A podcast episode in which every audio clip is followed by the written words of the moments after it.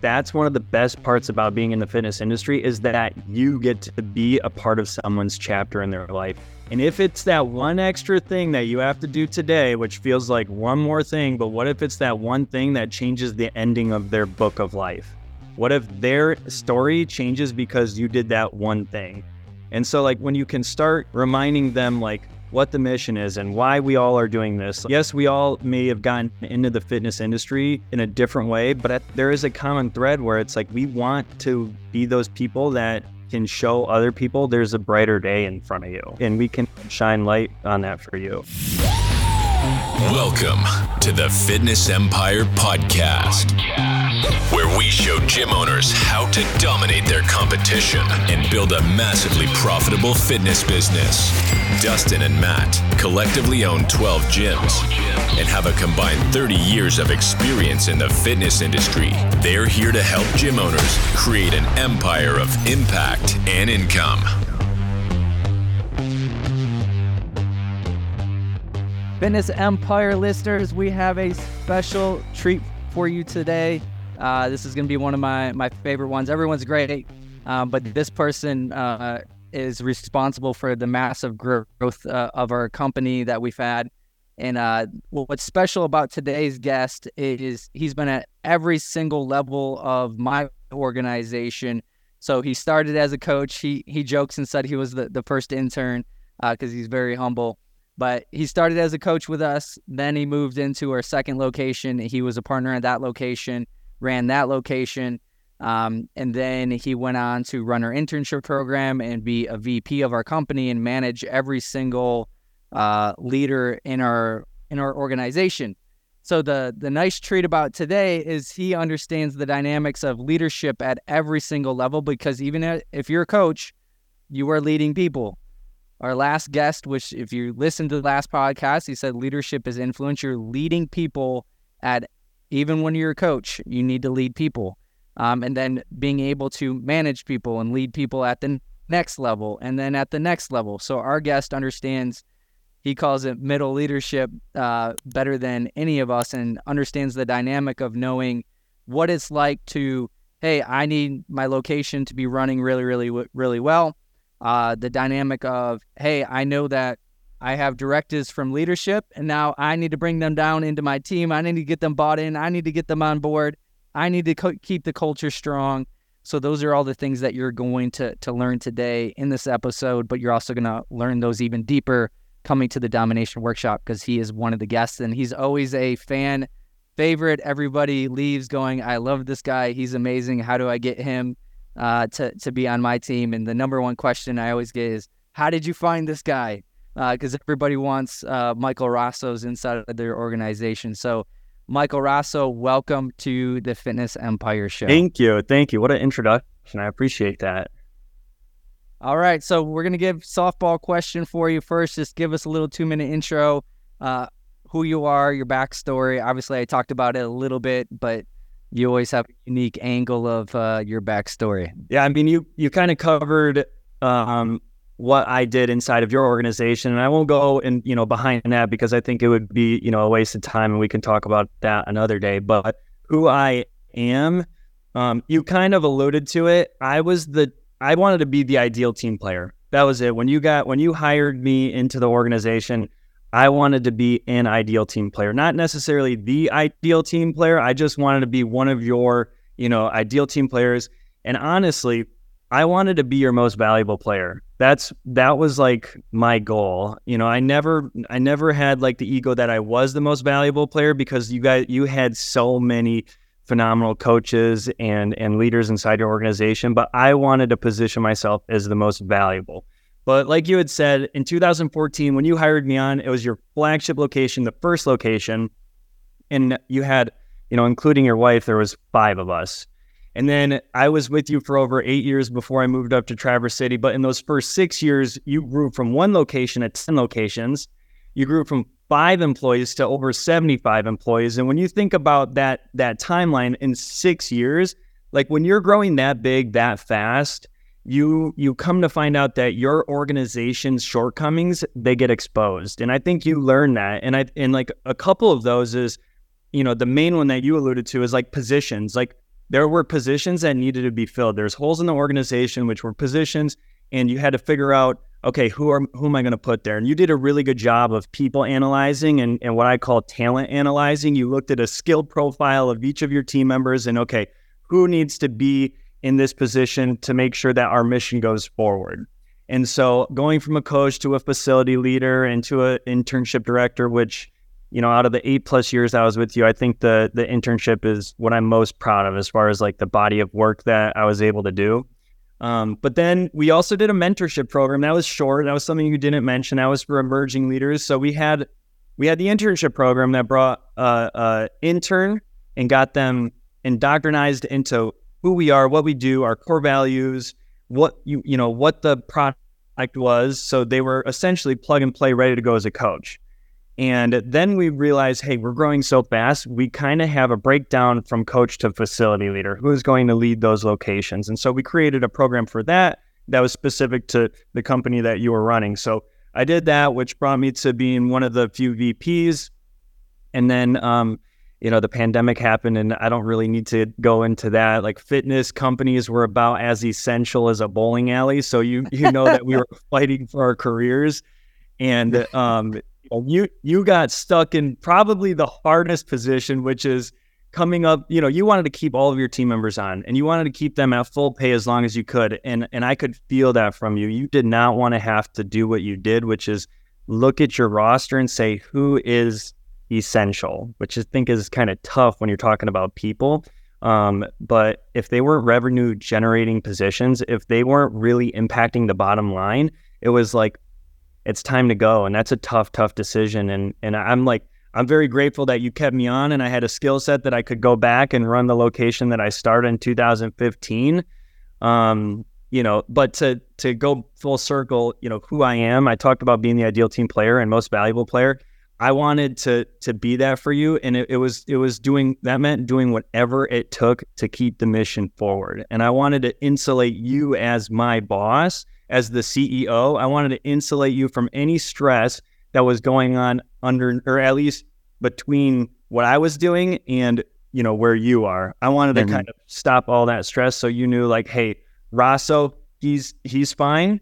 It, uh, you know, if he's drowning, he'll come and, and let me know. But until then, like, you know, I know that everything's handled over there, and that's that's kind of who I am as a team member so that that's a great lead into because like obviously I think that uh, one of the biggest things that separates you from so so so many people uh, is just your mindset of how you approach those dynamics, right? So you came in and said, I want to be the most valuable person on the team, and that that's why we always say, hey, like bring your team to the domination workshop because if if they can get your influence on them of how you approach being a, a great teammate like that's going to massively change their business ju- just in that. So if you have managers, if you have team members, like show up because it's one thing for a business owner to tell team members how they should show up and how they should approach things, but we're we're not relatable, right? In the sense of like, yeah, okay, like they're pretty much like, shut up, you don't understand me. But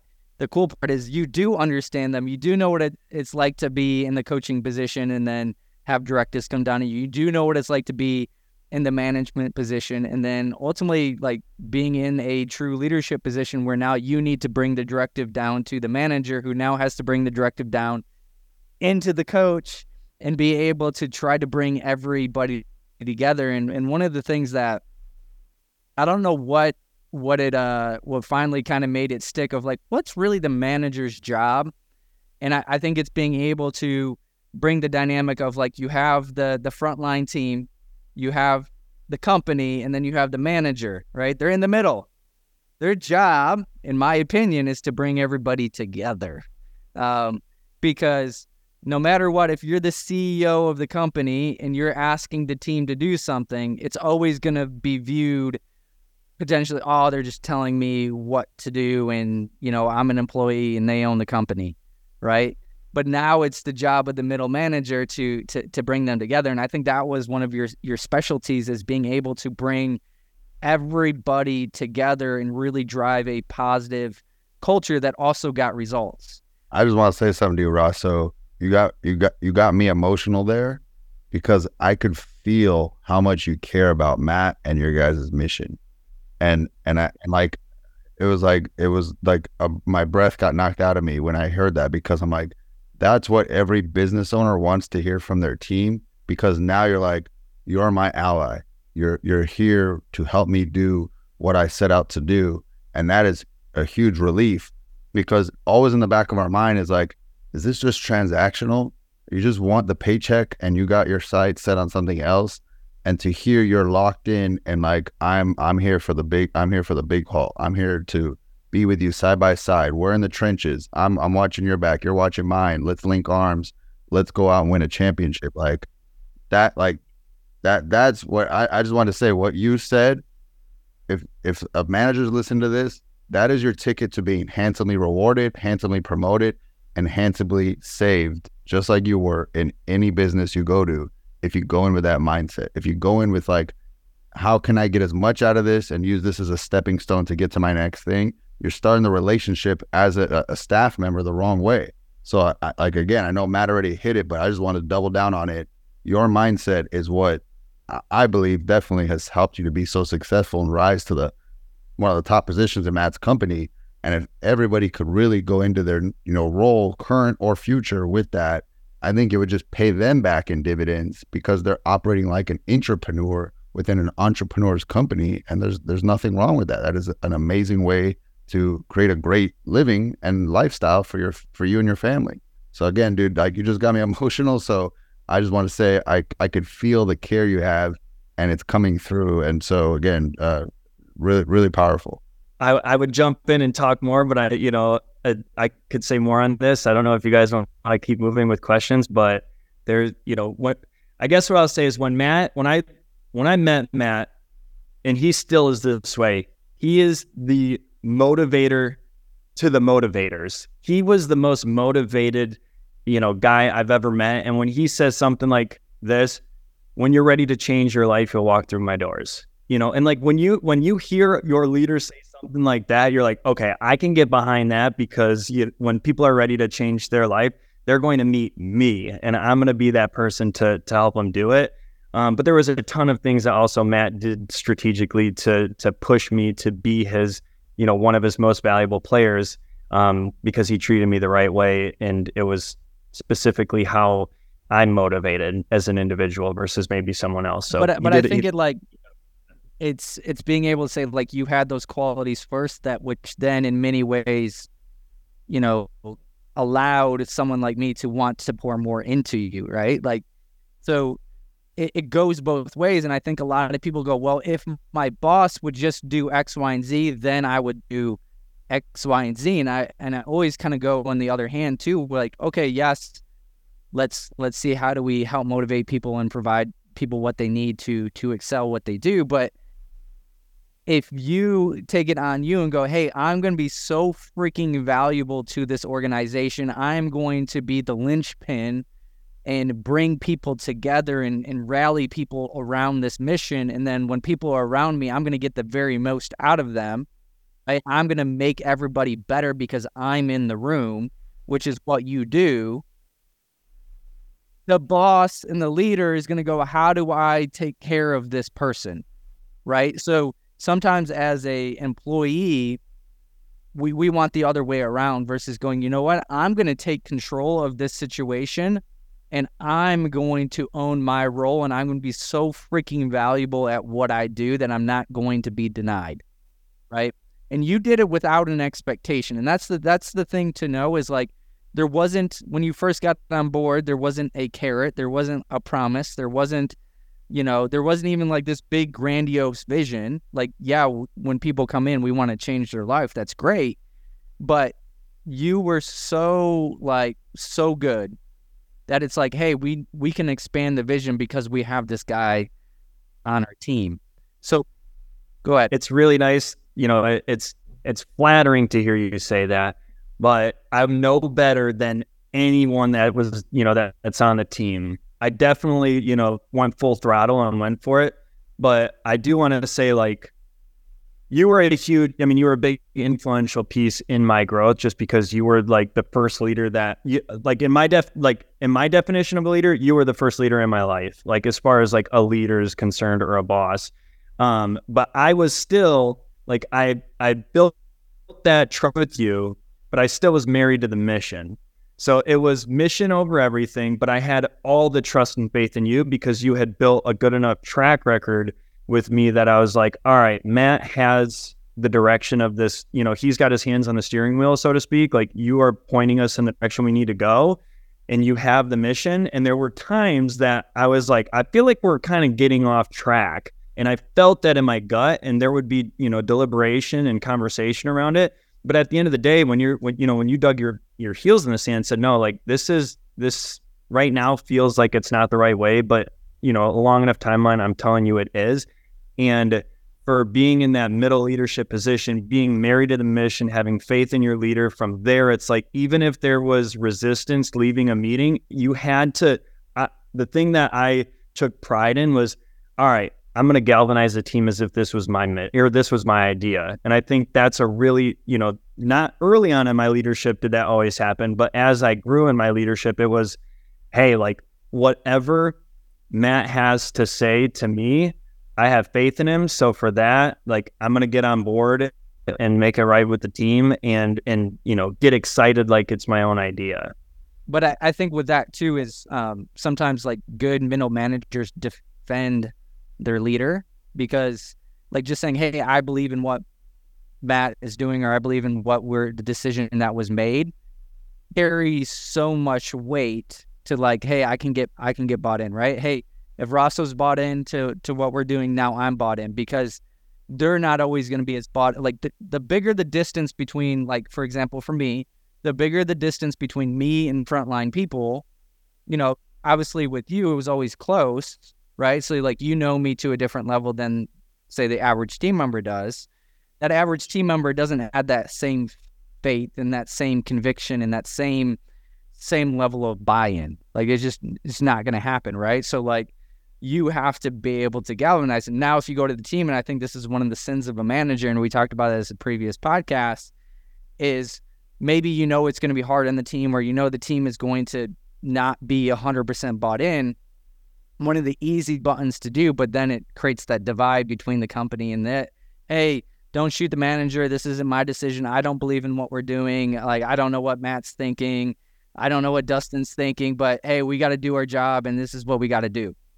Like, I think that's one of the biggest sins in the manager. So, how do you go to the team and get them bought into maybe an unpopular de- decision or maybe even something that doesn't feel completely in line, say, with the vision? And I think where you're going with that is obviously during COVID and during times, it's like, hey, we got to make money. And uh, making money still aligns with the vision because at the end of the day, if people pay you to help them. If people aren't paying you, it means you're not helping them. But I think the messaging started like, hey, we need to make money. But part of that messaging is we need to make money so we keep everyone's freaking jobs, right? Like that's why we need to make money is because people's jobs and livelihoods are are on the line. But then that starts to feel like, hey, all we're doing is talking about money versus, hey, we need to be changing and impacting people's lives. I, I think like because obviously listeners probably like they're not in tune to kind of what you're you're alluding to. But with that, that that's a real thing that a lot of gym owners right now are facing is like, hey, I got into this change lives, but motherfucker, I need to pay some bills and I need to like keep my employees and I'm drowning and I'm swimming and I just don't feel like the team understands that we do need to make money.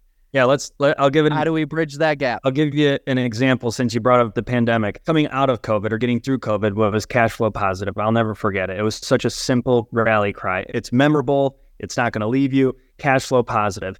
And so if there was an unpopular, you know, decision, let's say, all right, everyone, you got to figure out a way to record online workouts and you aren't going to do one today. You're going to do five of them and they're going to be full speed and they're going and it's going to be really really hard. And team members were probably emailing clients, checking in with them, you know, virtually, but not having to do workouts. It's like it's way easier to just type emails than to go in and do workouts.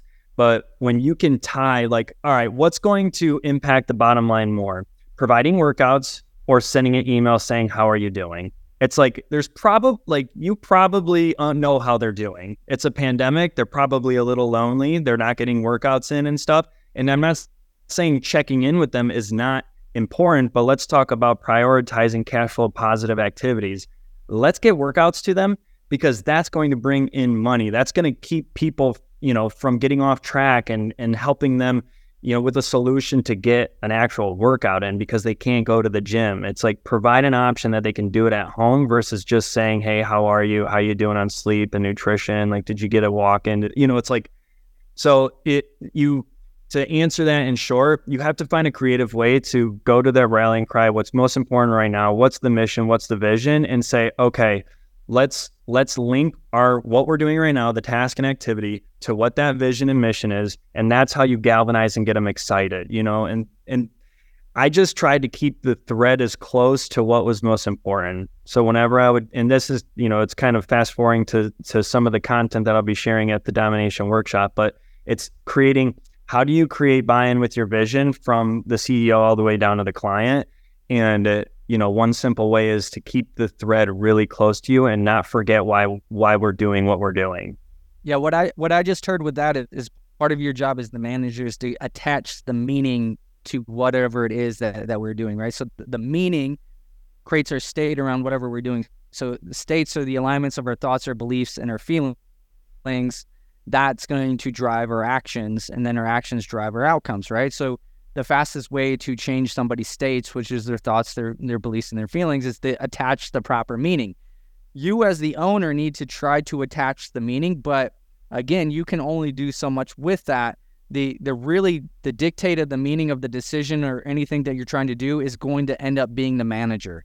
The person that has the relationship and the influence. They're also going to get the the real issues, the real concerns, the real the real backlash is going to come to to the manager, right? It's it's probably not flowing up to the CEO of the company or or the business owner unless they're a single location and they're the ones providing, hey, this is what we need to do and this is what. So I think if you're a manager or you're even an owner that is basically the manager of your location, like understanding that part of your job is to attach the right meaning to what we're asking you to do or else people aren't going to get on board. People are going to be negative. We're going to create a, a negative culture. And oftentimes people make the mistake that they they don't attach the right meaning because they don't want to be the bad guy. They don't want to. They, they're a people pleaser. They want everybody to like them. They want to sing kumbaya. So you as let's just put yourself in the management role, like being able to understand, hey, culture matters. Hey, I want to have everyone feeling good, but hey, we actually have to do these activities and these are the things that we need to do to drive our business. An example of this would be hey, you got 80 progress reports, right? Like, and there's no way around it. You're getting paid to do them, right? But 80 progress reports is a lot of stuff.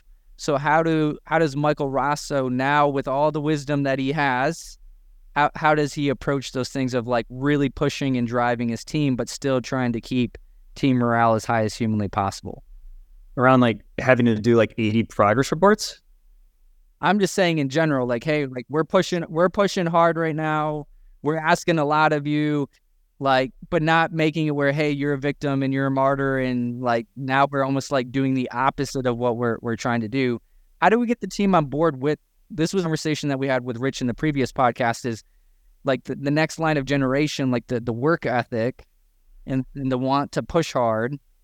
Uh, it's more about wanting to feel good and be happy and be content than it is to like, hey, let's have that blue collar work ethic and, and be willing to, to do whatever it takes to, to push the mission forward.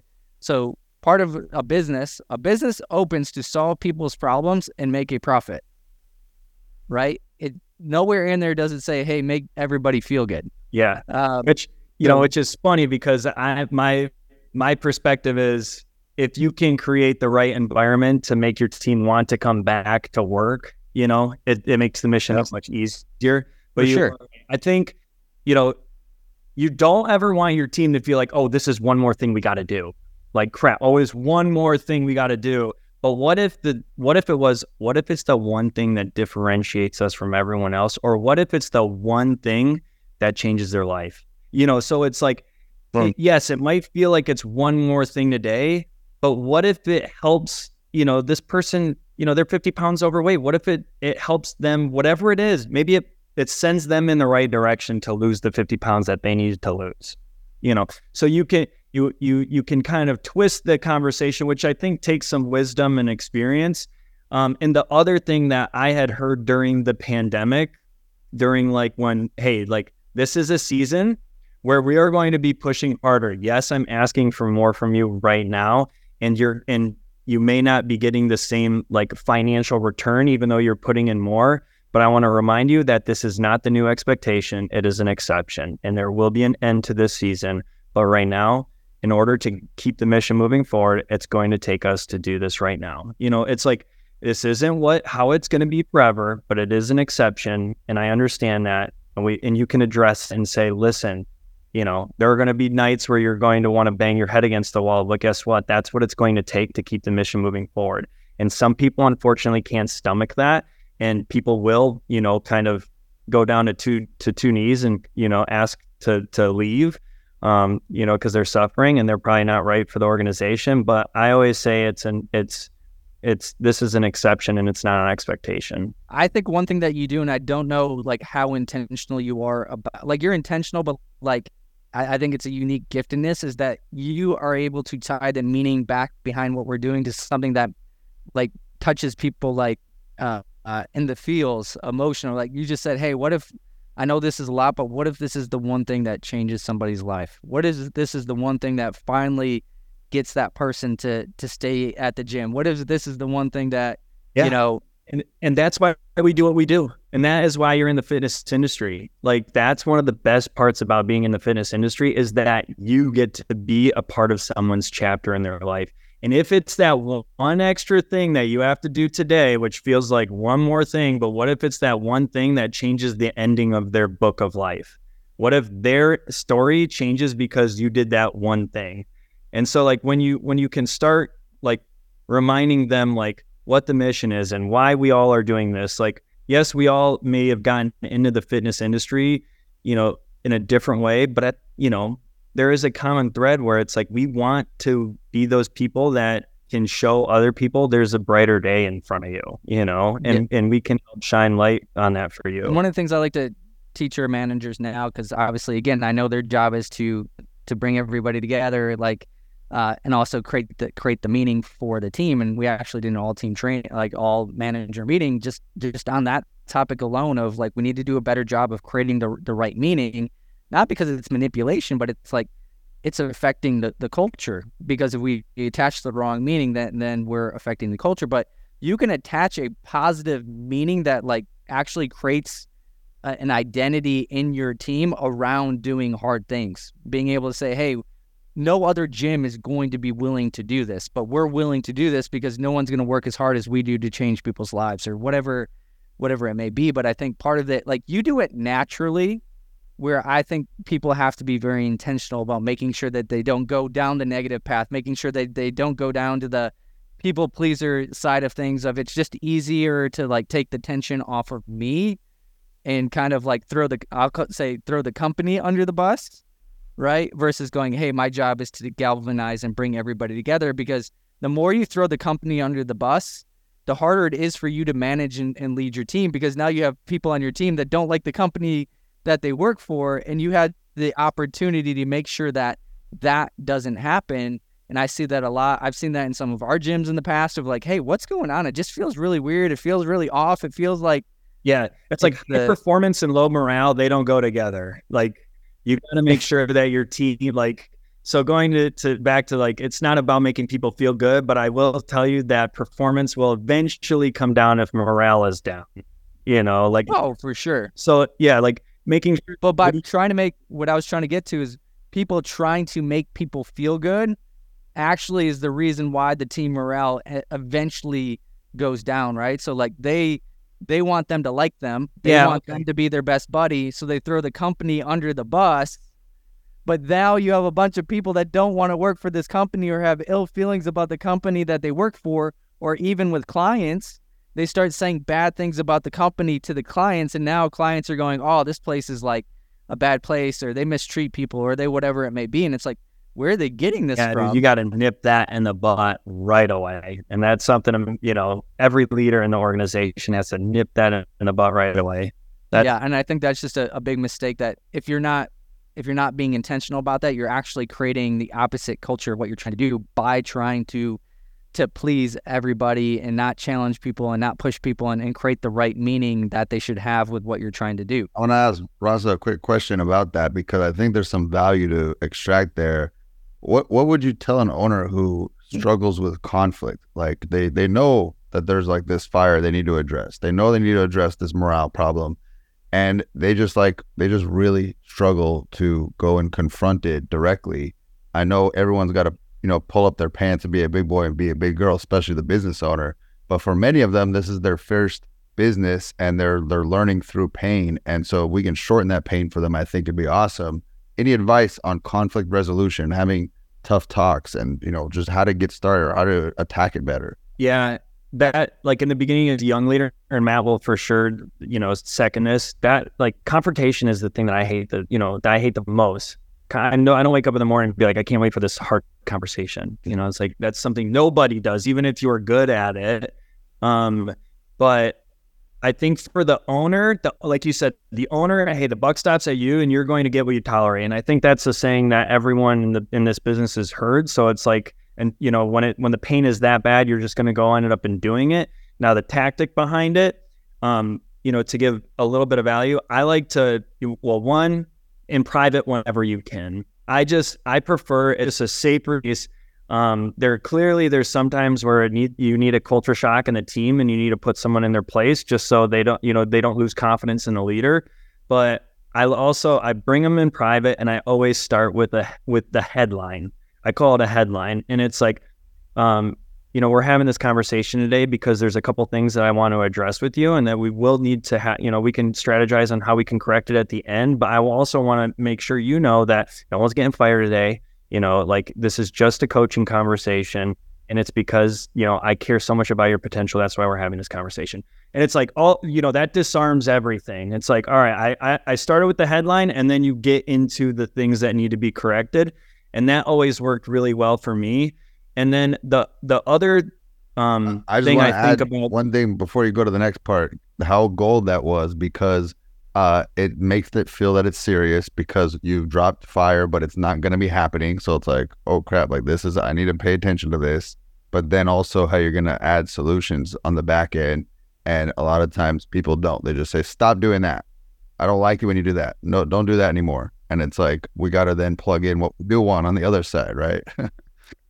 But I, I think even more important was you attach the right meaning to it. I'm giving you this feedback because I care about your potential.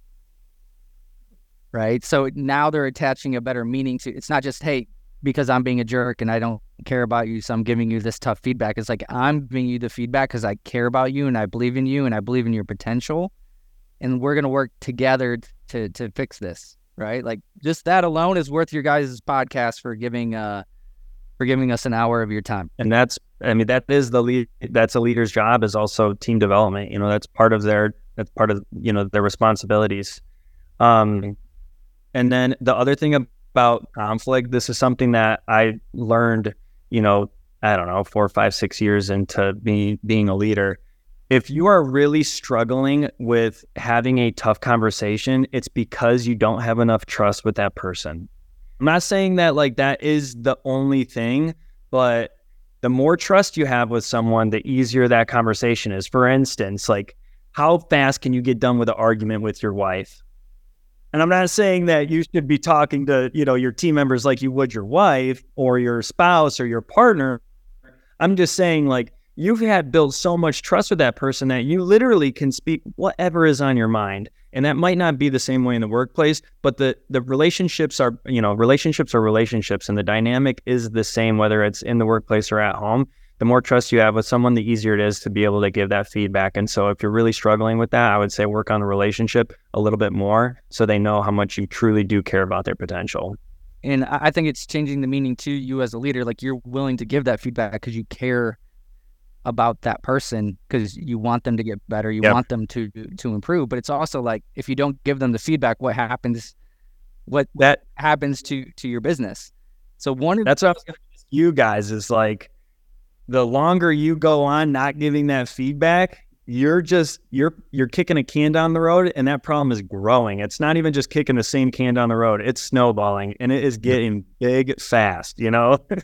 Hundred percent. So one of the things that I, think that would give value is um, like you have super high standards when you're running a location. Like I'm talking like we want this thing surgically clean. We want the weights put in a certain way after a session is done. We want to execute the session in a super high way. So like you were able to one obviously like grow uh, an awesome location, have a great culture inside a location, but you also did it with like holding super high standards, which is one of the reasons why it grew so far. But sometimes I think people struggle with high standards and high team culture, right? Like high expectations and pushing people and hey, when things aren't right, we're going to to get them right because we have super high standards. So how do you go about balancing those those two dynamics um, as a leader of a location of super high standards, which you know, for me, super high standards is the lowest tolerable thing that you'll actually accept. Not what you have on a piece of paper, not what what you say one time in a team meeting, but what is the lowest level you'll actually accept? That is your standard, right? So how do you balance those two, uh, two things of like really pushing and challenging your team to be, you know, excellent while still managing a, a great team culture?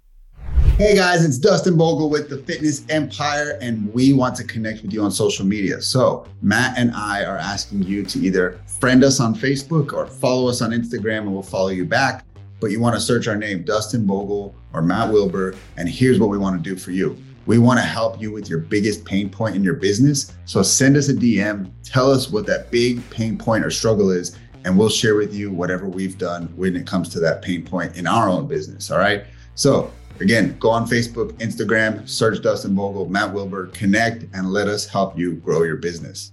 I think at the beginning, because I was so competitive and you had some studs running locations and studettes, like you had, you know, like I think back, there's a really good leader over at Alpine. There's phenomenal leader over in Granville. And you got, you know, you still have those team members like Byron Center is killing it. And I was just so competitive where it was like, I didn't show up to be second best and there were times where we didn't perform as well but it, that's not like that's not how i wake up and be like i want to take second today like you know? So i think part of it was just a, me internally like i wanted to push myself um, and then the way that i carried myself in the location like i was the example. And so um, you know i think that certainly helped. But as far as like team morale I was always like, I always was checking in on team members. I mean, I was like, informally, I was checking in with team members every single time I was in the location, every single time.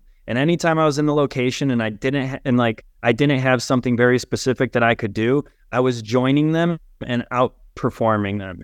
And that's just like, because I think human nature, especially the people that you were attracting on your team, they didn't want to slack either. Like they didn't like they don't want to slack. They want someone to like make it easier for them to do, you know, hard work. They don't want to be the tip of the spear in the location. So like that was just something that that's just the way that I carried myself. That's also a responsibility as a leader. And again, that's something not everyone wants to do because you got to work the hardest with the least amount of applause. But that was just like I like that shit, you know, like I just really enjoyed it. And, you know, if we weren't the if we weren't pursuing to be the best of all the Matt Wilber locations, like we would, I would talk about it, you know, like I would just talk with the team and it, it didn't have like, and it didn't have to be, Hey, let's all get together. Let's all huddle. Let's all strategize on how we can do it. It's like, no, we're falling short on, you know, sanitizing equipment after the session. It's like that can't like, if we're doing that wrong, like that's that's a problem. There are way bigger things that we can mess up than just making sure that the lo- that the next session looks like it's the first session. You know, like that's very very fundamental. Like to the to us, it's like tying your shoe. Got two two easy questions. What's your favorite part about being in the fitness industry? Favorite part. Um, I want to answer this with a story. So when we opened up Forest location, we started with a challenge. We brought in a ton of people. You know, it was me and one other coach, and then a director of operations. There was over hundred progress reports for per coach. And I remember after an orientation, we didn't even open the gym yet. You know, and in the day of orientation, we get done, and one of my challengers is sitting on a bench in the entry area, and I can see like she's tearing up. She is like so. She looks sad. Like she looks really sad. And I go over and I'm trying to do you know, the coach thing to do, which is try and provide confidence in me that I can help get her to where she wants to go. I'm asking her, you know, why did you show up? And she's like, well, you know, I'm 50, you know, 50 pounds overweight and I want to lose that. And you say, like, you know, I've helped dozens of people lose 50 pounds. And if you stick to the list, and I do the normal coaching thing, you know, stick to the list, get, you know, do the right things, you're going to do it. We like, that's not like, so outside of losing weight, why is it important to, to lose 50 pounds? You know, and then you get a little bit deeper, but she kind of shut down after a couple of those questions. Well, you fast forward a year later and she comes up to me and she's like, Rosso, Rosso, like it's my one year anniversary. And I was like, yeah, I know. And like, I didn't know actually, you know, but I was like, yeah, like, and, and, uh, like, look at you now. She's almost lost 50 pounds. And she was like, do you remember like our conversation on the bench in the entryway after orientation? And uh, I did know that. I'm not an asshole. I do remember that conversation. But I, uh, so she said the real reason why I was, you know, it looked like I was sad, but I was embarrassed because when I showed up to boot camp, anytime I needed my nails clipped, I had to go pay for a pedicure. And a year into her journey, she tells me that morning that she did her own nails for, you know, she did them herself. And it's like that story is like why that's like the best part about it, right? Like when you when you narrow it to like the mission of being there for clients, you know, you like I love about like there's a lot of team stuff that I enjoyed in the culture of the company, but when it comes down to the clients, it's testimonials and being a part of that. And I mentioned about like having the honor to be a part of someone's chapter or even a part of their chapter in their whole book. Like I just think it's such a, a privilege to be able to to do that. And that was by far the the best part about it. And I think what a, a lot of gym owners need to hear is like they're like, why doesn't my marketing work? Why aren't people coming? Because that's not what they're walking into on on their first day. Like, who's willing to have that conversation? Like, hey, clients crying, like being able to say, have that confidence in the product, have that confidence in what we do, saying, hey, we'll help you. Like, without a doubt, follow the system, follow the process, and we we will help you. Um, where I would I would say like a lot of gyms don't have that, right? And then they're like, why why aren't people sticking? Why aren't people getting results? Why aren't people? Because it's not just the systems and the processes; it's the people.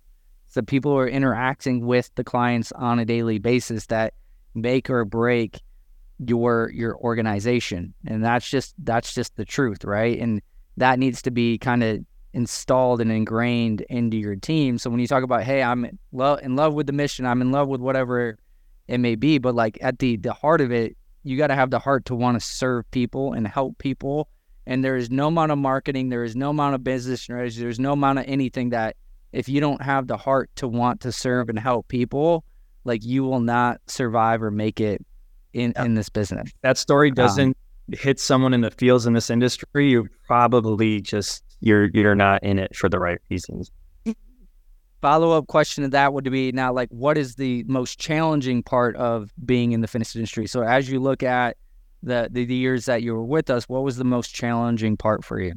Um see like this is this kind of tough because i feel like being a part of you know and not to like pump too much air in your tires but i was i genuinely thought i was part of the best team in the fitness industry in the world like that was just how I that was my frame of mind. Like I was like, no one has it better than us. And in particularly, no one has it better than me. And part of it is like I started at lo- with location one and my opportunity was endless as long as I pushed myself and I did, you know, as long as I didn't screw up, you know.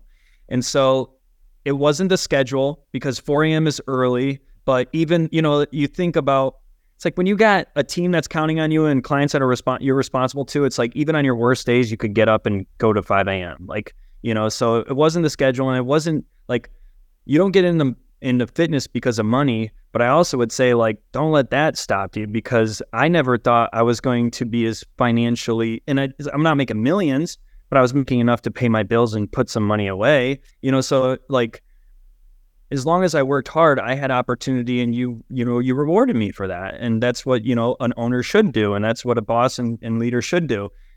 But I think as like the years went on, the biggest struggle that I had was right at the end when my because when I started, I was 23. I had no responsibility. I had no dog, pet. I had no, you know, I wasn't married. I had no kids. Like not like I had nothing. It was like, what was I doing? All I could do was work.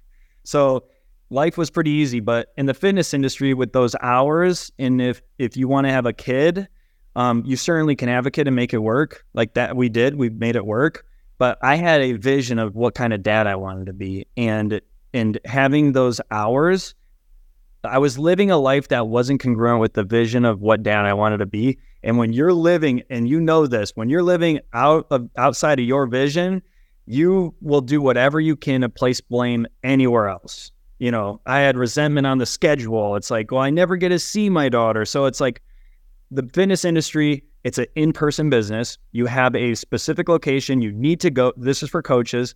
You need to go to. There is a time restraint. You have to be there from this time to that time.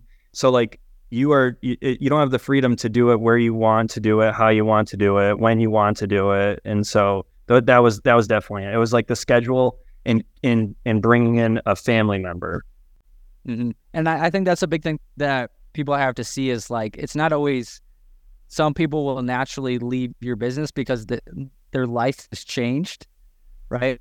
And and that's the hard part for a lot of people because your business demands what your business demands, right? So like there are going to be seasons of change in people's lives, and then that means there's seasons of change in your business. And as an owner or as a manager, because that also happens with the coaches, right? You're just gonna have a coach that I have always found that when a life event happens, be ready for the I'm giving you my two weeks or I'm giving you my one month or I'm giving you whether that's I got married, whether that's I'm having a kid, whether that's something else that happens. I'm like, even somebody buying a house, I'm like, oh, because some people hang on to their job long enough to get what they need to get the house.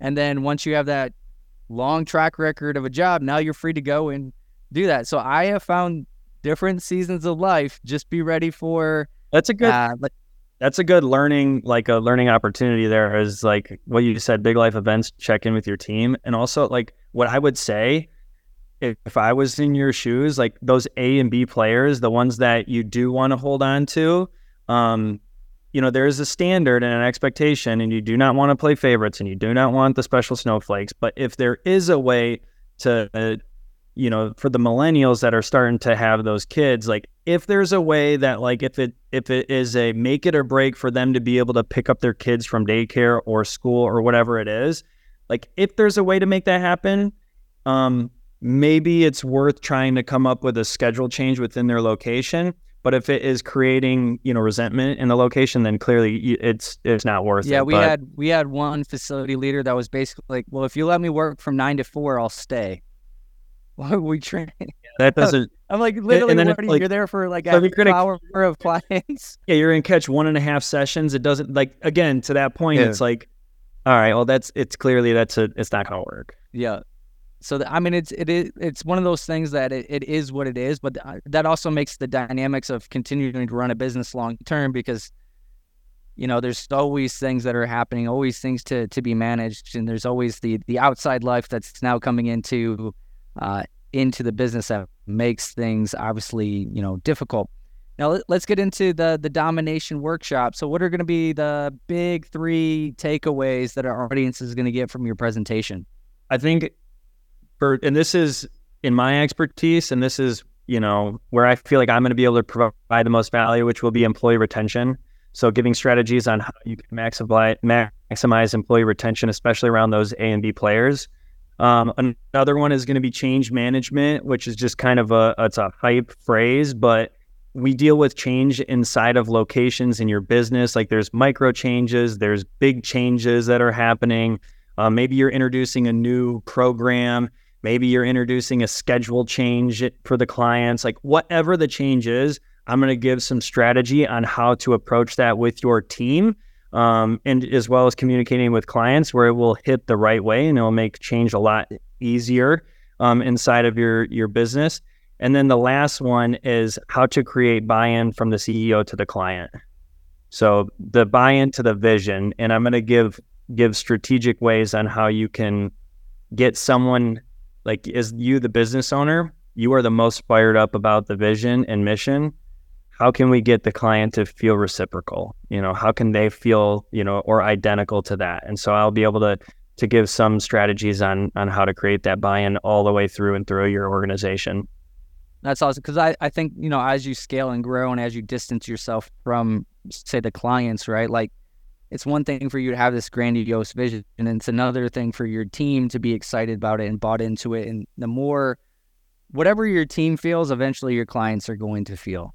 And that that's that's just the fact and that's actually one of the hardest things for me because you know at the beginning I used to be able to speak into clients and you know they they would buy into it and then as I distance myself like my impact on clients ability to influence clients goes less and less and less but also the lens that they're looking through is is a much different lens um, as you go they start seeing you more as you know a business owner versus like hey I, I opened a business to change your life and we have all these people here to change your life yep. and uh like so yeah, and I will say I have a I have a good exercise that I can share with the group that will like demonstrate how the vision gets diluted in each layer of the organization if you don't take care of it. So like, like I will sh- I'll illustrate in real time like the vision and how the CEO sees it down to the client or the intern sees it and it's and it gets more and more diluted as it gets closer to the client um, unless you do some of the things that that I will share in the domination workshop.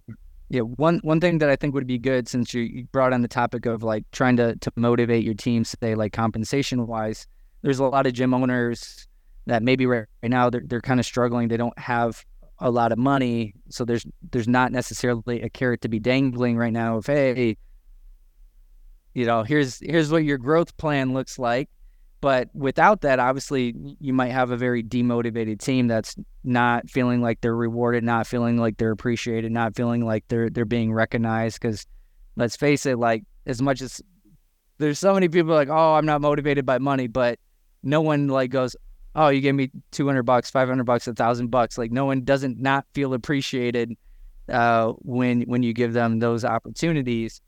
So as as a leader looking from i'm an employee standpoint i know the business is struggling i know but i also want i want more and i want to be compensated and i want opportunities.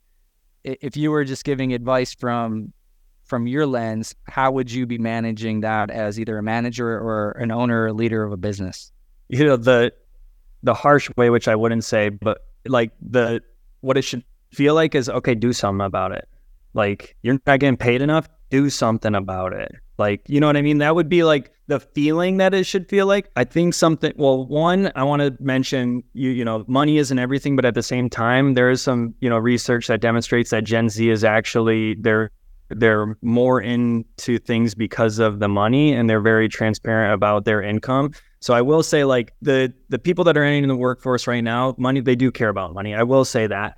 Um, and the second thing is as the business owner, you get to design it however you want. And I really think as like again, this is coming from just me personally, but I have to imagine this works almost universally across people in, you know, in a company.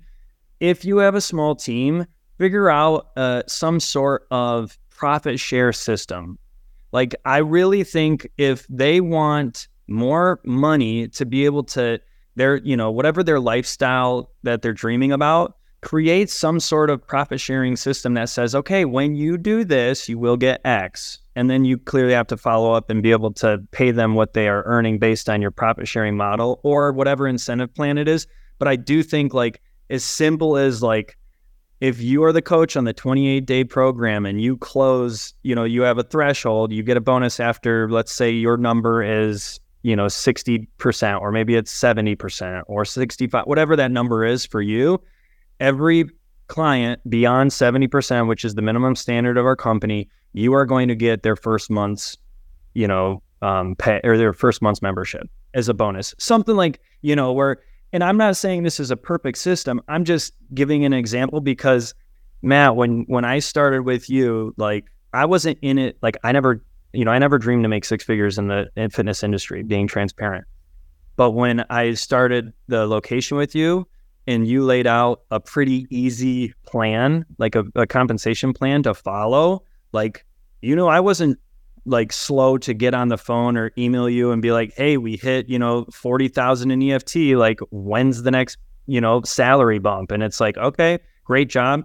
You can expect it on the 15th of next month or something. It was like, it was very simple, but it also was, it was motivating. Now, it's not why I was in the game, but man, it definitely helped mm-hmm. for sure. So even right now, let's just say, obviously, some business like, well, I don't have profit, so how am I going to to to pay people I think what you're trying to say is like, hey, like when we do get profitable, this is what what it what it would look like. So now everybody's incentivized to be rowing in the direction of of being able to do that. And then I think you overcome the you know, I want more money, pay me more money. You're like, well, you can get paid more money. Like here's here's your roadmap. Here's what it would look like to to be able to pay you more money. And uh being able to rally the team around there. But at that point, then that means obviously open books, transparency with with the numbers, which I think makes some people feel uncomfortable.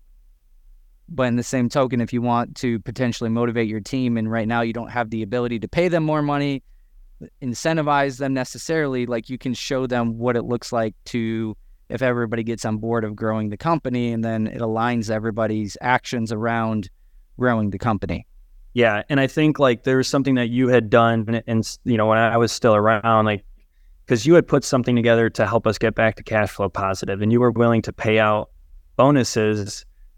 And I don't know the structure that you did, but you were able to pay out bonuses for you know good work and retaining clients and having net positive mm-hmm. month over month, and so you were you were able to do that. So I'm sure there's you know you've got different strategies on how you can do that, but um, well, yeah. I'm just, you know, obviously, like I, I'm a big believer. There's not one way to do anything, right? There's, but but you do have to do something, um, and just be able to to go on that. So like being able to have some ideas of, because a lot of people listen to like bigger businesses or like people that are doing like way better than them. Like I could never, but it's like take take the concepts of those things and just understand what people want, and then try to apply them in your business there was, um, I'm sorry to cut you off. There, I wanted to uh, finish my thought. I kind of lost track of what I was saying, but one of the things that you did well was you, you not necessarily like some people do get a little bit, you know, feel a little weird about when you talk about money or finances. So one thing that you did well was like, all right, we're going to figure out how much your client, you know, um, how much your client is going to make you month over month. So you figure out what the average cost or average, you know, revenue generating each client was so you put a client number on it versus a dollar number on it. So you were like, all right, we need to get to 297 clients before we're this or before we get a bonus. And so it was like, and then it's also reminding them like, and hey, guess what? When you change another 50 people's lives, which is what we're here to do, as a bonus, you get a, you get paid a little bit more money, and we all like that. But the, you know, we need 50 more clients. We need to you, we need to grow our impact, and so that was something I wanted to make sure to say. Like for you, that was something I appreciated as a as a team member to hear you say, we need this many more clients to get to where, you know, the impact that we want to have. And when every client beyond that, guess what? We're growing our mission, we're growing that, but you also are going to get paid more, which we all like that. Like, there's nothing wrong with saying yeah, that. and I think one thing that is important though is like you do need to change the meaning of money because I, I think sometimes again if like hey we've got to grow we need to grow but what's the reason why we need to grow like tie it back to what people care about and I say this is and I could be completely wrong, but I believe this in my heart. People care about themselves, they care about their teammates, and they care about the clients. They they don't most don't care about the success of the business in the sense of like, hey, I want to be, I want to help my my my owner become a, a seven figure gym owner, right? That that's not that's not what gets them excited and gets them like that's not what you can be talking about all the time because if you do, then it just turns out all, all you care about is money. So keeping it mission focused on the impact that we want to have on people's lives, but being able to create the right meaning of the growth that we want to have. So, what's in it for them? How does it help their teammates? How does it help clients? Like, how are we benefiting all of them when we win? Because if it's just, hey, we win and the business owner wins, like that's not that's not going to be motivating. No one signed up to be a coach to help the business owner make a lot of money Yeah, it is. It's, I think you know that takes some serious wisdom to be able to compartmentalize you know the the numbers and you know sustaining growth in your business financially. Like you like for someone again like me as your employee or even further down the chain like those team members that get further away from you it's so much harder for them to be able to compartmentalize like oh there's a business to run. And if that if it loses oxygen or money like we are all out of a job and so i think it's really hard for them to compartmentalize that and i don't know exactly the answer on how to to be able to to teach that unless just again having conversations around it but that is tough but I do think that's where the, the manager comes in to help create the right meaning behind. So if a owner comes in and they are saying, "Hey, we need to get membership up," and then the the sixty nine percent of the team is uh, S's, right, and they're they're all in their feelings. Ah, oh, all Matt cares about is money, and all he talks about is money, and like. Hey, do you do you realize he's doing that because he wants to provide you guys opportunities? Hey, do you guys realize that uh, when when we make more money, it means we're helping more people's lives. Hey, do you realize that when he says that this is what he actually means? I learned this from Ed Mylett way back in the day is your your frontline leader's job is to like basically protect the leader. So if you come in and say something that maybe puts people in not the greatest state of mind because you didn't do a good job of creating the right meaning behind what you're trying to do, it's the frontline manager's job to defend the leader of their organization and defend what they said to create the right meaning inside of, of your team. So I think it's okay to talk about money, but then you got to create the right meaning behind that money.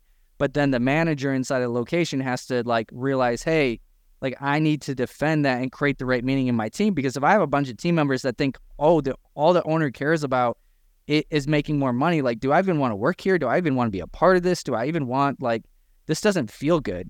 And if they want to feel good, then we need to create the, the right meaning. But a lot of the managers, frontline managers, don't realize, hey, that's a big part of your job is to to bring us all together, right? Um, and it's a good thing if the business makes money because that means there's more opportunities. That means that we're helping a lot of people. That means like, dude, it's so true. You don't want the owner to be poor. Was, that is yeah, not that's job how, security. Dude, that's how. And I don't want to go over, but that's how I was. Like people, some there would be times where people were like, well, look at Matt. Like look at his house and the cars and look, you know, you have a party. Or, oh my gosh, look at this pool. It's like, like, do you want to go through the risk of being Matt? There's a reason why he earned all of this. So don't get it twisted. Like I remember having to tell like team members like, yes, he makes more money than all of us, but guess what? He took all of the risk. And he we would not be here without that dude. So go ahead and buy whatever the hell he wants because he's giving us an opportunity to live a life that we probably wouldn't in most other places. So like those, that's the real shit that's happening be, behind the back. Like obviously like as we grew and I became very successful, like it started to be like a uh, hurt the culture in a way, even though like everybody knows I'm not braggadocious. Everybody knows I'm not going around like showing what I've what I've achieved and what I've done and blah blah blah. But it's like, but people see it, people talk about it, people have poor relationship with money, and, and a lot of people think it's a zero sum game. That if Matt has this, this means he's screwing me over, or I'm I'm getting less uh, of, of some token. But then again, that goes back into the manager. How well are you managing that but also you know with that there also has to be opportunity for for growth and people to be able to grow as well because again if the if the only person that is winning is the person at top and now they're seeing your success like it's going to be very hard to motivate your team. So always having a you know a, a carrot and that was the big trouble with with covid for us was the carrot went away there they went from having a nice carrot and everyone being rewarded and everybody being able to be taken care of to like, guys, like you're gonna do more and you're gonna get paid less. uh, and that was a that was a tough thing to to to manage during COVID, but that's the that's the the real of of running a business. But you know, I want to say you know one more thing too about this topic, which is um, I I would never call my, you know, you and I were like tight in our own way. You gave me a lot of latitude and you gave me a ton of freedom as a leader. Um, but I always looked at your success like I wanted to help you be successful because the more successful you, you were, without a doubt I was going it was going to happen. I was going to be more successful as long as I made you more successful. And it wasn't in the way I did it, it wasn't being a yes man and it wasn't being a people pleaser. Did I say yes a lot? Absolutely. But you have to be able to you know have some discernment if it's the right thing for you to do. But like I wasn't necessarily a yes man always, but it was like I did whatever even sometimes I didn't what I didn't want to do. I was doing it because I knew it was it wasn't just making Matt more successful because I want to have like that overarching message of the mission, but I knew like if my leader was more successful and I played in, you know, a very integral of making sure you were more successful, it only meant that I was, you know, I could it made it easier for me to be more successful. I could use that kind of drag behind you and it made my life a lot easier when I could when I could, you know, kind of you know boost your success. So i never was resentful for my you know my leader's success. It was like no because i'm not going to say like i helped him get there. I know he knows i helped him get there and that's all that's all we need to know. Like we're not doing this alone and we we shouldn't have to where i think a lot of people get off is like they, they get off track is the sense that when their manager or when their leader gets successful like oh they it's all because of me it starts becoming like I actually think that's when they start becoming toxic to to the culture. But obviously that happens if they don't feel like they're being rewarded, appreciated, recognized, right? Um, everyone but that's when it starts to yeah. I think everyone should feel a sense of their value. Like, yes, I helped this mission move forward. I hope I wasn't coming off that, you know, like like, like that. But everyone should have like it would be a violation in humility to say that you weren't part of success. You know, Right. Just, you, you, don't like for me as an employee. You know, me as an employee, like I would feel bad if I'm there, like I got hired to do a job, and then the business isn't doing well. I would look at me going like, what could I do better to make sure that the business is is is doing okay? But that's a mindset, right? Like I would take it personally if the business was was failing and I'm on the team. Like a lot of people, like if a business is doing bad, they look at the leader, like, oh, the leader must suck. But as an um, like team member, I'd be like, what could I do better when I was a VP at Fit Body Franchise? Like it was like, hey, I like why would you want to be a part of an organization that that's not doing well? Like I want this thing to be like freaking. I want to be a part of a championship right? team. I want to bring home the trophy. Well, Ross, I was gonna say this. I bet the reason you felt that way about Matt is you knew his character, you knew he's generous. Uh, you obviously built trust, and so I think that's why you felt like you want to go double down and and you know see it succeed because you knew Matt's heart and that it will make its way to you. And I would say most business owners are like that. They are generous. In fact, some of the most generous people I've met are are business owners, CEOs, wealthy individuals. They take a portion of their money, they give it to charity. Um, they want to spread the wealth to their team. And like that, I know something that drives me is like I want to say, hey guys, like I found the path. I found the path for us to make more follow me and I'm going to show you how to do it. You're going to have to learn some skills. You are going to have to work hard. You are going to have to level up because where you are today, I can't keep giving you handouts. You have to earn it like I did. But you guys know my heart and I want to share with you. Follow me along this path. And I think again that that's where every team member has the ability to pick the leader that they are going to go on and hard on. And if they have that character, then go all in on it. Well, you know, take the time and energy to p- pick. But when you pick, then go all in. And, I, and that's what I think, you know, I see in you. It's so true. Well, and I, you know, I could sit here and talk to you guys forever, but this is another lesson that Matt did again for me, one of his employees that, that was like so impactful and it also shaped the way that I led teams at the location. When I started with Matt, like, and I like I can't remember when I was making what and this, but I know it like from the beginning, even when Matt couldn't, you know, pay me what my top earning potential was when I worked there, he still would bring me to Martin Rooney, you know, the Training for Warriors certification. He brought me to the um, three and a half day mentorship with Todd Durkin. He brought me to all these places, and I got to, got to meet, you know, went to masterminds. I got to meet so many good people, um, talented that like grew myself. And and you know, when you look at the price tag it was to bring a team member to go get a certification versus maybe trying to pay them like another ten thousand dollars a year, like that made that made me feel way more valuable than $10,000 a year. You know, admit it had a way better ROI than just 10, you know, like increasing someone's salary that much. Like just giving me an opportunity to tag along for a trip and learn, like that was huge. And so what I would do when I was in my location, um, maybe I wouldn't bring them to like certain certifications, but I made sure to do like team outings on my own dime. And I remember bringing like six team members to a Detroit Lions football game. And I remember there were times where I was like, I probably don't have any business, you know, spending this much money on six team members and buying tickets and you know you know getting everyone drinks while we're there and hanging out having a good time but it was like they'll never forget that and i'm sure it brought our team so much closer together and you know like you know just doing small things when you had t- company outings like i was the leader that showed up with goodie bags that had snacks and a you know their favorite beverage and you know a you know a piece of candy whether it was snickers or reese's or something that was their favorite to having like a, a little goodie bag. So when we had eight hour long company wide meetings, it's like they had something. And I would probably have not done that if it wasn't modeled to me at some point along my journey. And like that's also how, you know, the the my team members would, you know, they'd run through a wall for me too. Cause it was like I was, you know, generous in my own way. I couldn't maybe do what Matt was was doing for me, but I did it as much as I could.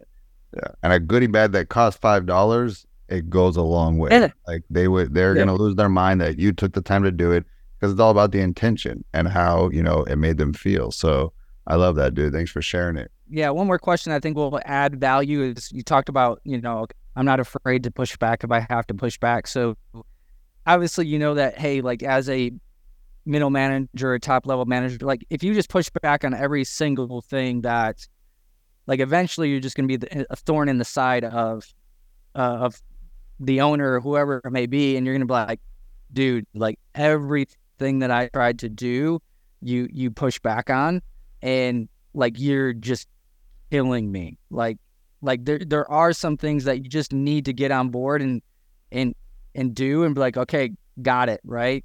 But if it's like every time that we try to run an initiative, especially during COVID when it's survival and we just gotta dude, tomorrow we gotta do something new because the the government just said, uh, we got new rules for you. Uh, now you need to apply by these and we gotta, you know, do X, Y, and Z to to to survive.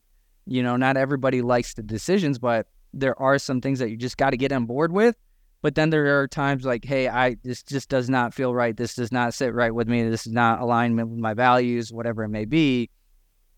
So with that, like, what's I don't want to say what's the ratio, but what's like the the line in the sand of, hey, this, this is okay to push back on, but I know that I can't push back on everything, or else I'm not going to be the most valuable person on this team.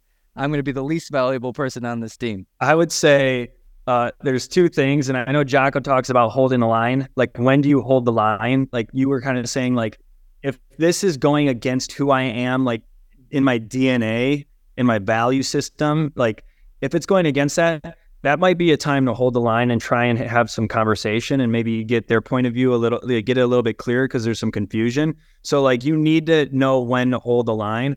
But if you are, I would say, as far as the ratio, if you're 51 49, it's probably a sign you need to get out. Because 51 49, if you're against it 51% of the time, it's only one month away from it being 58% of the time. And three months later, it'll be 65%. Like, they're going, like, I don't see an outcome where you are always just 51 49. Like, if you are the majority of the time by 1% or 2%, it's probably a sign that you're in the wrong company.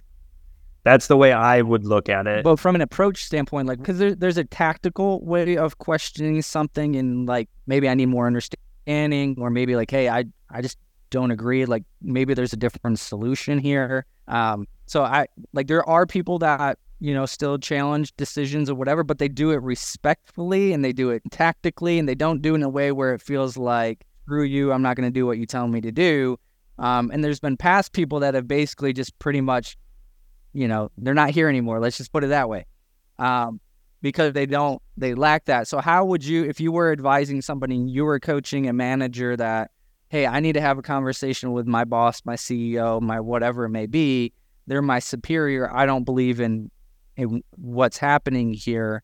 How would you recommend them going and approaching that person?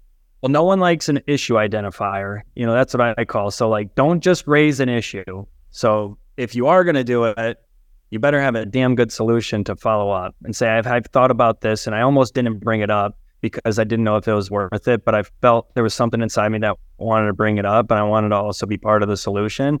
You know, so like there's there's that. Um, but the most obvious one that comes to mind for me is you got to go back and anchor it to what are you trying to accomplish right now. And so like when I say right now, like whatever, because you guys are doing the EOS model, right? You guys are setting rocks. So like, what is it, 90 day rocks or quarterly rocks? So it's like, what's the rock right now that you are, that you are, you're not on board with that you like whatever the action you're they're asking you to do is not in alignment with moving that rock forward that's like how I would approach it is how is it what we're about to do going to move this rock forward? If you can help me understand it and like clear up some of this confusion, it will make it much easier for me to get on board and buy into it. And then at, at least like opens up the conversation that like I want to get behind it, but I'm struggling to see how it's moving this rock forward. I feel like we're getting it's tangential. We're going off course. So I would try and anchor it to one of the rocks, probably the closest rock maybe you've prioritized them saying like this rock needs some moving and so the next 30 days we're going to do whatever it takes to move this rock. You know like it should be anchored into one of those. If you can't anchor it to and that's the leader's job to creatively find a message to get it so it anchors back to you know what we're doing. Yep. And then you know the next level of leadership is being able to share what their part in the, in moving that rock is. Like what part of the rock are they pushing on you know? So like you'd have to try and whatever that plan is or whatever you're pitching you should be able to know what team member and how they're involved in pushing that rock. So with that obviously the most most CEOs, most business owners want a result, right? So part of it is like, hey, what we're about to do, I don't think is going to generate you the results that that you are looking for and, and I want you to get results because sometimes when people push back it's like I want to grow the business or I want to get results or I want X, Y, and Z for whatever reason. And now I feel like you're trying to prevent me from doing that. So being able to come from a, hey, I know what your outcome is. I know what you want inside of the business. I'm just trying to help you get it. And I think what we're about to do is is bringing you further away from that. So now you're an ally in helping me get results versus being a uh, the opposite of, of, that of like trying to hold me back from getting results, which sometimes we feel as owners people are trying to do when they come back and push back on, on different things. Like, hey, you're not bought in, you're not trying to help move this forward, you're not solution oriented. Like you're when you start being that person, you start going, man, this person is a pain in my butt. But if you come to me and every time I come to me, I know your intent is to help us move the mission forward. Your intent is to help us get better results and and really, you know, execute our initiatives. Like now I start taking you super serious when you come to me, right? Not a hey, every time it's negative. Now I see you as like, hey, like he's always trying to help move the mission forward. Like I'm going to take this really super serious and I'm going to see you as an ally. And then when you have somebody in that position that's an ally. Dustin's the same way. Like you want to go, how do I take care of that person? So being an advocate for it, you can still push back and be an advocate for the business. Yeah. And I think is and once you get to that high the those meetings with high level leaders, um, it's much easier to talk about the mission than it is about you and your own leadership. It's like at that level, everyone should be able to see the mission so clear that it's like this is what we're trying to do and I think the other thing that you always did good when you push back is you never really push back in front of the team. You always did it as a so because sometimes when you push back in front of the team and you don't do it the right way, it looks as like you're not out on the mission. You're you know, and it causes a lot of negativity. So I think some healthy conflict in the meeting is okay, but there is a level where it's way too much conflict in front of a meeting and you actually uh, lower the status of the leader or you disrespect the leader in front of in front of the the entire team. And like now now you actually start losing all your influence as as a manager as well. And then you also start looking like man this person causes a lot of conflict in in, in our meetings. Yeah when you see a team member inside of a location think about how delicate that meeting is. It's like, I don't get this often. So I want to be able to hit this out of the park. So you're right. So if it's the whole group and you're trying to sit at the, the big kid table and go at it and have some conflict, you better be ready and you better be diplomatic because you don't want to look like ass in front of your team. Like there's just like, that is good. That is sound leadership. It's like, be prepared and be diplomatic because you're not about to lose, like, don't lose faith in the leader Like, don't you do not want. That's how you. That's how culture and morale goes down quick. Nosedives. Yeah, and creates the meeting after the meeting uh, conversations that uh, hurt the hurt the culture as well. All right, so that that's our questions. Obviously, Dustin, if you have any last questions, we'll let no, you end it. No, I think everybody can see the power of your presentation, Rosso, and sharing this mindset, sharing how people can honestly just grow themselves uh, in a in a company, and um, you know, do it for the right reasons. It is yes to make an impact. Nothing wrong with wanting to make a bigger income and doing it the right way, because I think so many people do it the wrong way, and it's self inflicted pain. And if they just figured out this you know formula man life would be better. And it and it serves you forever whether it's with the company you're with today or the company you're going to be with tomorrow. You need that mindset anywhere you go. And so um, i'm really excited for the the ways that you're going to help people shift.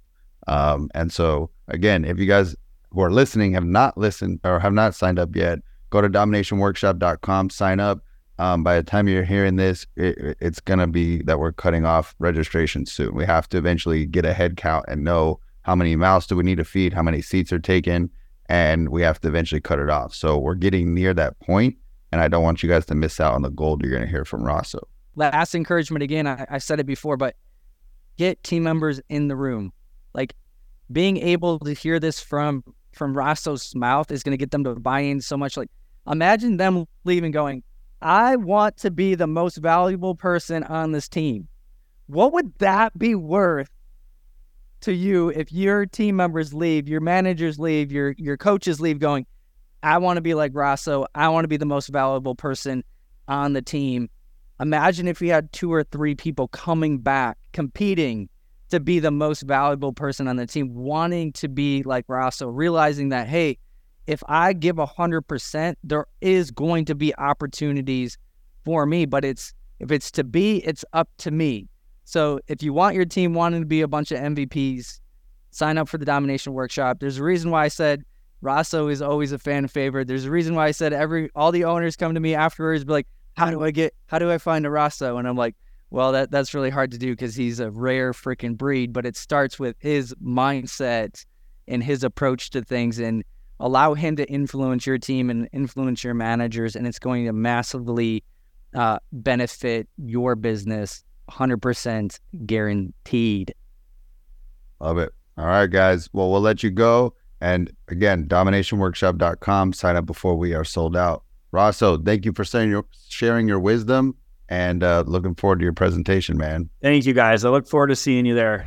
Hey, guys, Dustin Bogle here, and I wanted to invite you to my free group for gym owners. It's called Fitness Sales Made Simple because I want to show you how to convert more of your leads into sales, how to get more people to say yes to taking that leap of faith to join your program and to get healthy, fit, and more confident. All right. And so I'm going to share my best sales strategies but you got to join the group to see what it's all about. And in fact, the minute you join, I'm going to give you a free gift, and that is a PDF called Five Ways to Get More Sales in Your Gym. So join the group. I'll tag you on the PDF and enjoy the free content. See you in the group.